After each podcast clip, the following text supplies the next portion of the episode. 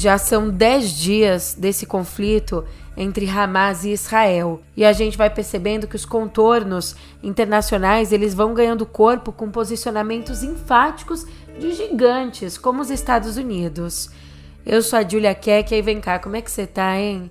Nessa terça, dia dezessete, eu sigo aqui com um noticiário sem manchetes, sem começar com a nossa música alegre, mas com muito, muito que te contar agora no pé do ouvido.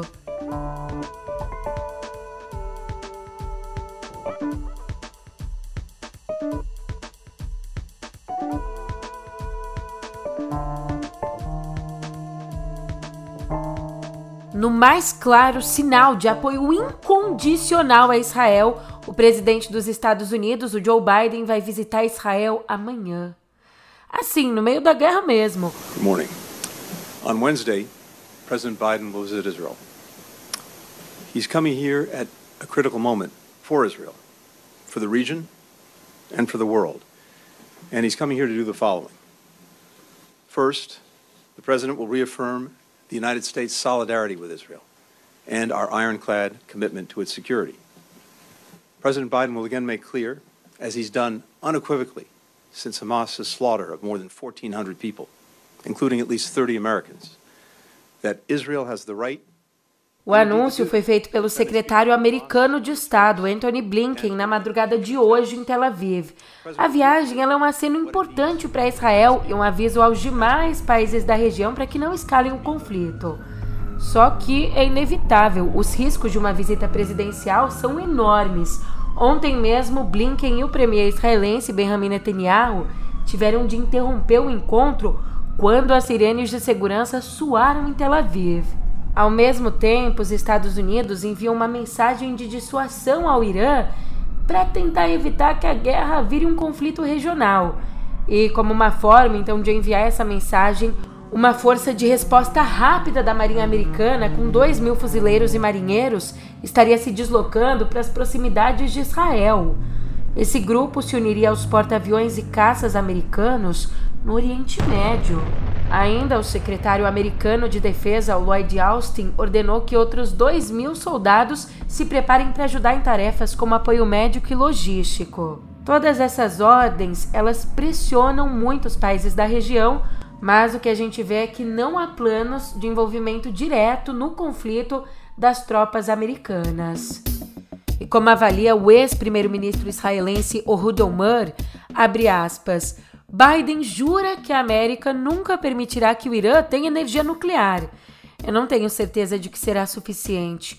Portanto, pode haver uma situação em que ações terão que ser tomadas. Quem tomará essas ações, como isso será feito e quais serão as possíveis ramificações, ainda não se sabe, considerando as circunstâncias, mas temo que algo deva ser feito. Fecha aspas. Ao mesmo tempo, em paralelo, no Conselho de Segurança da ONU, a primeira tentativa de aprovar uma resolução sobre a guerra fracassou na noite de ontem. Fracassou com um placar de cinco votos contrários, incluindo o veto dos Estados Unidos, Reino Unido e França, quatro a favor e seis abstenções. O Brasil tem uma proposta que vai ser apreciada hoje com o objetivo de acomodar interesses russos e americanos. E uma das últimas versões preliminares dessa proposta enfatiza a firme condenação e rechaço aos atos terroristas. Esse é considerado um dos pontos mais importantes. A proposta russa, em contrapartida, ela pede um cessar-fogo, mas não menciona o Hamas. Não toca nesse ponto do terrorismo em si. Por sua vez, o porta-voz militar do Hamas, o Abu Obeida, disse em mensagem pela T V que há entre duzentos e duzentos e cinquenta reféns na faixa de Gaza e que não há uma contagem definitiva por conta de dificuldades práticas e de segurança. Segundo ele, duzentas pessoas estão com um grupo e outras cinquenta estão com outras facções de resistência em outros locais. По предварительным оценкам, в секторе Газа находится duzentos e vinte e cinco пленных или больше. У бригад Аль-Кассама... Ele ainda continuou dizendo que os estrangeiros são, nas palavras dele, nossos convidados, prometendo protegê-los e libertá-los sempre que as condições permitirem.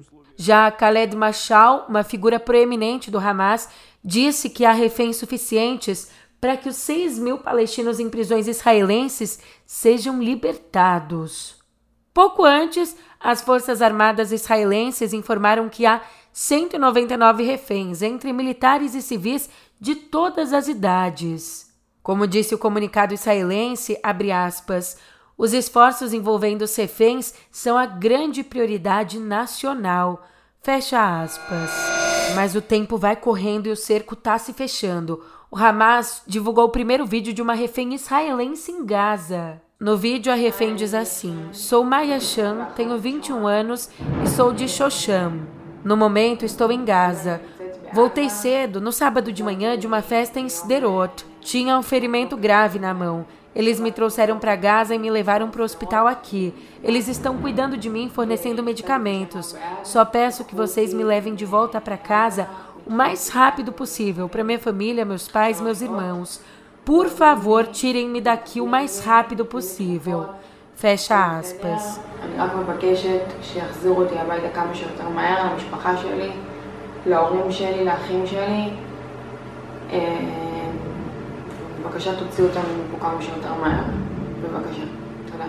A família da refém confirmou que é Maya no vídeo e reagiu dizendo que estão felizes na medida do possível que ela está bem.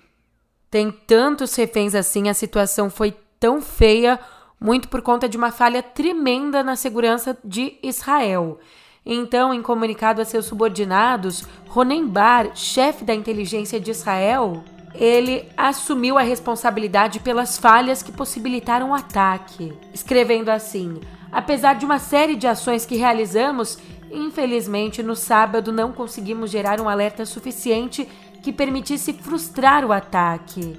E como aquele que dirige a organização, a responsabilidade por isso é minha. Haverá tempo para as investigações. Agora nós estamos lutando. Fecha aspas. Estão lutando, mas pode ser que isso não seja o suficiente. O embaixador de Israel aqui no Brasil, Daniel Zohar Zonshain, afirmou que Israel não tem como garantir a segurança dos estrangeiros que estão na fronteira da faixa de Gaza com o Egito, incluindo brasileiros. Aqui, ao nosso veículo, ao meio, ele disse, abre aspas, estamos em uma guerra e, portanto, não podemos garantir nada. De acordo com ele, a demora para se chegar a uma solução está na dificuldade de coordenar a passagem pela fronteira. Ele continua explicando que é necessário se ter uma coordenação para verificar todas as pessoas que vão sair, para onde vão sair, quando vão sair e de que maneira vão sair. Sobre tudo isso, um recado para você.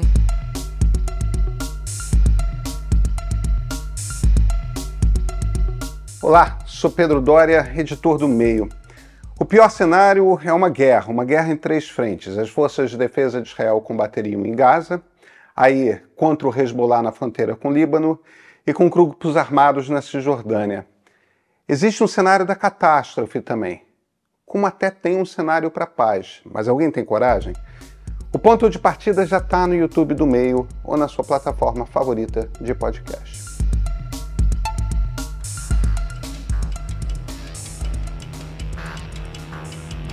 Voltando ao noticiário, a gente muda de região porque em um ataque que está sendo investigado como terrorista, dois cidadãos suecos morreram ontem a tiros em Bruxelas. Então, em um vídeo nas redes sociais, o suposto atirador afirma ser membro do Estado Islâmico. Ele diz bem assim, graças a Deus, seu irmão Abdessalam vingou os muçulmanos. Matei três suecos agora há pouco. A polícia belga, apesar dessa fala dele, ela confirmou só duas mortes. E o jogo entre Bélgica e Suécia pelas eliminatórias da Copa, da Copa do Mundo dois mil e vinte e seis, jogo que ocorria na cidade, foi suspenso depois da notícia da morte dos torcedores suecos se espalhar.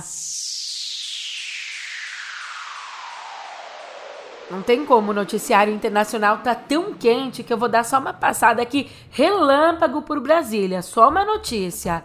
A relatora da C P M I dos atos golpistas, a senadora Eliziane Gama, recebeu ontem representantes da organização da sociedade civil com sugestões para serem incluídas no relatório. Relatório previsto para ser entregue hoje.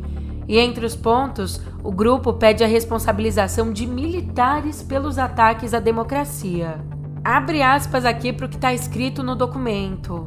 É importante reformular o papel das Forças Armadas, limitando-as à defesa nacional e proibir sua atuação sem convocação dos poderes constitucionais, restringir candidaturas de membros das forças de segurança, criar um grupo de trabalho para avaliar o judiciário militar. Fecha aspas. São essas, então, algumas das propostas que o documento traz.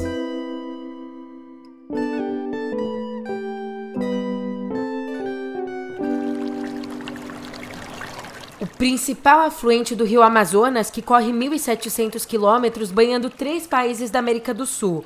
O até então sétimo maior rio do mundo em volume de água. Agora, o nosso Rio Negro secou, atingindo nesta segunda-feira seu menor nível em Manaus desde que a medição começou a ser feita, há cento e vinte anos. Os dados de medição do Porto de Manaus mostram que a cota do rio nesta segunda é de treze metros e cinquenta e nove centímetros, e os especialistas ainda calculam que esse número deve baixar mais. Essa marca, triste demais, confirma a seca desse ano como a mais severa dos últimos tempos nesse ponto da Amazônia brasileira. Inclusive, um outro importante afluente do Amazonas, o rio Solimões, virou um deserto em alguns pontos, chegando a provocar contaminação de igarapés que abastecem de água potável as aldeias indígenas. Então, presta atenção para você ter uma noção da dimensão dessa seca. Usando imagens de satélite, o MapBiomas traçou uma análise que indica que a seca no Amazonas fez com que o estado perdesse em setembro uma área de quinhentos e trinta mil a seiscentos e trinta mil hectares de superfície de água. É tipo a gente imaginar o tamanho do território do Distrito Federal. Pensa só no D F, esse território, o tamanho dele, todinho coberto de água. Era essa a quantidade, e tudo isso secou no mês passado. Barcelos, a maior cidade do estado, perdeu sessenta e nove mil hectares, comparado ao nível médio, né, dos últimos anos para esse mês. A redução da água ela não foi registrada só em rios, foi também em lagos e outras áreas úmidas, atingindo vinte e cinco municípios, com os cinco mais afetados perdendo mais de quarenta mil hectares cada. Ave Maria, o que, que eu vou falar? Ave Maria, para dar uma aliviada nesse clima pesado, vamos levar na esportiva? O noticiário, é claro, óbvio que a gente leva ele para o lado esportivo, porque o que está acontecendo com o nosso meio ambiente, Ave Maria, com os nossos rios, é para ficar pé da vida mesmo. Mas no mundo dos esportes, o Comitê Olímpico Internacional anunciou ontem, em Mumbai, a inclusão de novas modalidades de esporte no programa dos Jogos Olímpicos de Los Angeles dois mil e vinte e oito.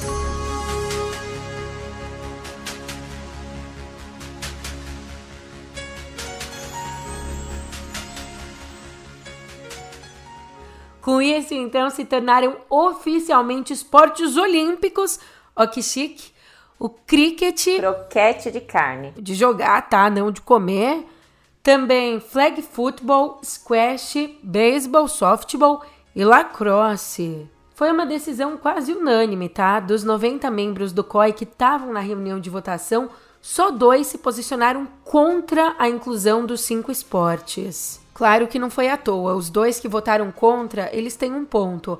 A Tidjane Thiam, da Costa do Marfim, e William Blick, da Uganda, expressaram a preocupação de que as modalidades não são muito praticadas na África.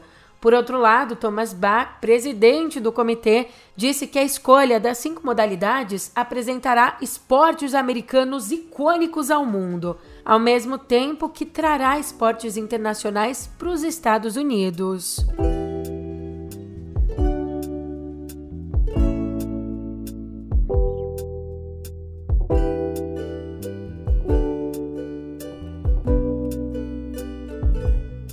Que delícia respirar cultura, ó! Ah, e ainda mais quando tem gigante sendo premiado. Dirigido por Vera Egito, a Batalha da Rua Maria Antônia foi o grande vencedor do vigésimo quinto Festival do Rio. Ele que teve o resultado anunciado na noite de domingo.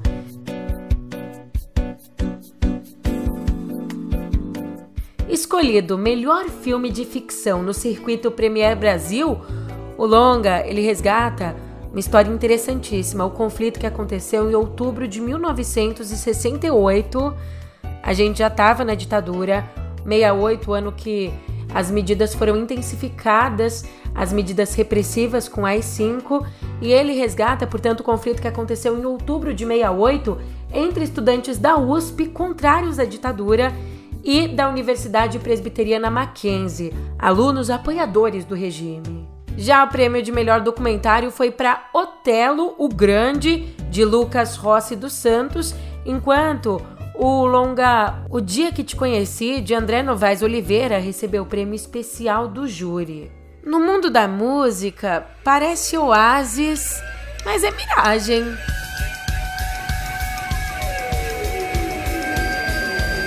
Ian Gallagher, ex-vocalista da lendária banda de Manchester. E se você não pegou a piada, eu tô falando aqui do Oasis. Ele anunciou que vai fazer uma turnê no ano que vem e que o repertório vai incluir a íntegra do álbum Definitely Maybe, lançado pela banda lá em noventa e quatro. Só que isso, que era pra ser um motivo de felicidade, entristeceu alguns fãs. É que existia uma expectativa meio que velada de que, pra celebrar os trinta anos do disco, os irmãos, que são meio brigados, né, o Liam e o Noel, pudessem fazer as pazes e reunir a banda. Também lá em janeiro, o Noel contribuiu para essa fic, né? Ele deixou a ideia no ar ao responder que nunca diria nunca para uma eventual reunião. Já o Liam disse que está quicando pela casa ante a expectativa de apresentar o que classifica como o álbum mais importante dos anos noventa. Bem, além da íntegra, o repertório inclui canções que saíram como faixas extras de singles. Pô, se você tá assistindo aí, aproveitando aqui a Editoria de Cultura já para dar uma indicação, ah, para aqueles momentos que você não quer pensar em nada, só espairecer a cabeça, tem Ilhados com a Sogra, a gente tá precisando daqui de um Ilhados com o Irmão musical, que acaba fazendo coisas muito chatas e interrompe a banda no meio. Que é isso, meu filho? Calma! Isso foi muito específico, né? Mas seria bom pro Oasis. Como eu acabei entrando aqui em polêmica, é polêmica que você quer? Então simbora para salas de cinema. Tem um filme que tá bombando, é O Som da Liberdade.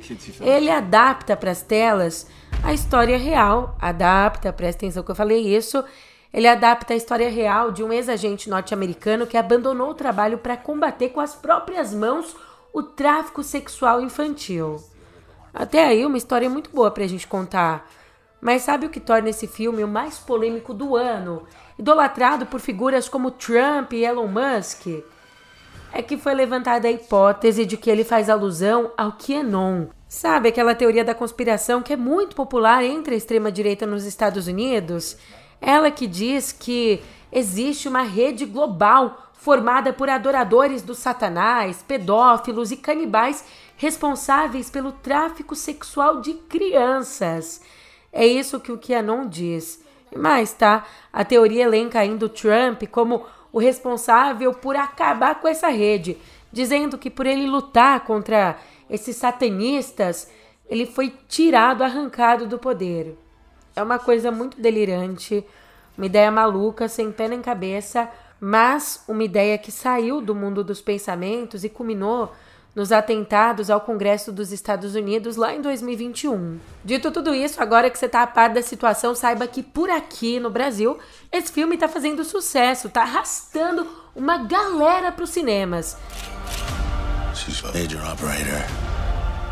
Ele ficou três semanas seguidas na liderança da bilheteria nacional. Então, depois de três semanas aí no topo, nesse fim de semana, O Som da Liberdade caiu para a terceira posição, arrecadando sete milhões e cem mil reais entre os dias doze e quinze de outubro. Como ele caiu da primeira posição e foi para a terceira, o topo do ranking foi assumido pelo infantil Patrulha Canina, Patrulha Canina, Patrulha Canina, um filme super poderoso, que arrecadou oito milhões, seguido por Trolls três, Juntos Novamente, que arrecadou sete milhões e seiscentos mil. Mas todos esses podem se preparar para perder a majestade, porque tem um outro que está estourando lá fora e já já, com certeza, vai assumir a liderança do ranking por aqui. Essa previsão é minha, eu tirei, não sei da onde, mas pode me cobrar que se tiver errada, você me cobra, tá? Pode me cobrar que eu vou assumir aqui. Mas, olha só como é que tá isso. O filme sobre a nova turnê da cantora Taylor Swift, o The Eras Tour, ele estreou no fim de semana arrecadando mundialmente, sabe quanto? cento e vinte e três milhões e quinhentos mil dólares, meu bem. Sendo mais de trinta milhões fora dos Estados Unidos. Essa foi a segunda maior estreia de todos os tempos para o mês de outubro no mercado americano, perdendo só para Coringa. Ele, que na estreia lá nos Estados Unidos, em dois mil e dezenove, arrecadou noventa e seis milhões de dólares de bilheteria, contra os noventa e dois milhões e oitocentos mil que a Taylor arrecadou agora. Oh, meu Deus do céu! Não, fala sério, eu tô curiosa pra assistir agora, né? Porque tem que ter história pra contar, viu? Nem o filme do Tancredo, que o cara que ganhou a presidência morreu antes de assumir, nem o filme dele chamou tanta atenção quanto essa mulher. E eu sou fã, eu gosto das músicas, não acompanho tanto, mas você entendeu, né? Tô curiosa. Depois você me conta também se você foi assistir. Hoje eu quero interagir, me conta se eu estiver errada, me conta se você for assistir e também... me conta se você tiver de saco cheio, porque eu falo muito, então já vou passar para a próxima editoria. Você jurava que eu ia mudar de editoria, né? Eu te peguei de surpresa para um papo direto. Abre o coração. Você já perdeu uma oportunidade profissional por não sentir firmeza no seu domínio do inglês?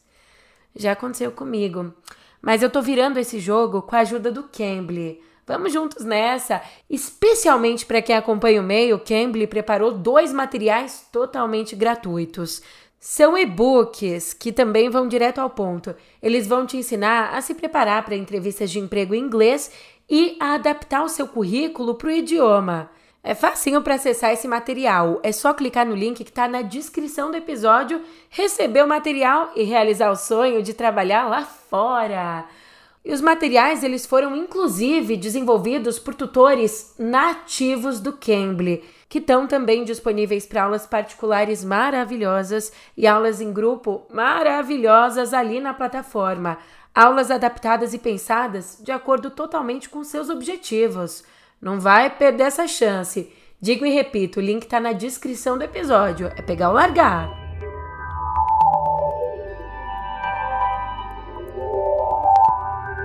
Cotidiano digital, informação importantíssima. O Ministério da Justiça e Segurança Pública lançou nesta segunda um guia para ensinar pais e responsáveis a monitorar as atividades das crianças e adolescentes dentro da internet. O conteúdo é muito fácil de encontrar e de entender, porque ele está disponível no site do Ministério da Justiça e ele está todo separado com dicas de proteção para as principais plataformas acessadas no país. Então tem dicas para o TikTok, para o Instagram, como monitorar as crianças no Facebook, no YouTube, no X, que é o Twitter, né? No Discord, no Quai, Kawaii, como você preferir falar, e também no Google. Além de ensinar os responsáveis como fazer essa, esse monitoramento nos sistemas operacionais Android e iOS. A iniciativa, ela contou com a contribuição das próprias Big Techs e de entidades da sociedade civil. Também no material foram disponibilizados canais de denúncias que são mantidos pelas companhias e orientações sobre aplicação de filtros de conteúdo e controle parental. Uma outra coisa legal é que, para além do próprio conteúdo, de proteger as crianças, né, os jovens do, do que tem na internet, que tem de tudo... uma consultoria com profissionais da saúde também colocou ali no material informações para combater o vício em telas e dicas para abrir um diálogo seguro com os jovens. Ao mesmo tempo, um órgão regulador da Austrália mutou a plataforma X, o ex-Twitter, que a gente acabou de falar aqui na nossa iniciativa brasileira. Lá na Austrália, a rede foi multada em trezentos e oitenta e seis mil dólares por não cooperar com uma investigação sobre práticas contra o abuso infantil. A comissão, ela considerou que a empresa não respondeu da forma devida a perguntas sobre o tema. E os questionamentos incluíam, por exemplo, quanto tempo a rede social levou para reagir a denúncias de material de abuso infantil na plataforma e os métodos que foram usados para detectar esse tipo de, de material. Mas no fim das contas, a rede foi multada por quê? Porque de acordo com as leis australianas, as empresas de internet são obrigadas a fornecer informações sobre práticas de segurança online. Caso elas não enviem os dados solicitados, elas têm que enfrentar uma multa, como aconteceu aqui. E além disso, tem mais. O X pode pagar ainda mais. Se ele se recusar a pagar a multa, ele pode ser processado. Pelo menos na outra ponta do combate, o TikTok anunciou algumas medidas para combater o ódio e a desinformação relacionados ao conflito entre Israel e Hamas. O aplicativo chinês listou ações tomadas depois da União Europeia exigir um posicionamento da plataforma por conta do grande número de publicações sobre o tema. Então, segundo a rede social, as medidas para combater a desinformação incluem o lançamento de um centro de comando e o aprimoramento dos próprios sistemas automatizados de detecção para remover conteúdo gráfico e violento. Mais uma medida, o TikTok também adicionou mais moderadores que falam árabe e hebraico, além da cooperação com autoridades responsáveis pela aplicação da lei e uma maior interação com especialistas. Bem, combatendo a desinformação aqui também, agora eu me despeço. Obrigada pela companhia mais uma vez e eu te espero aqui amanhã. Até lá!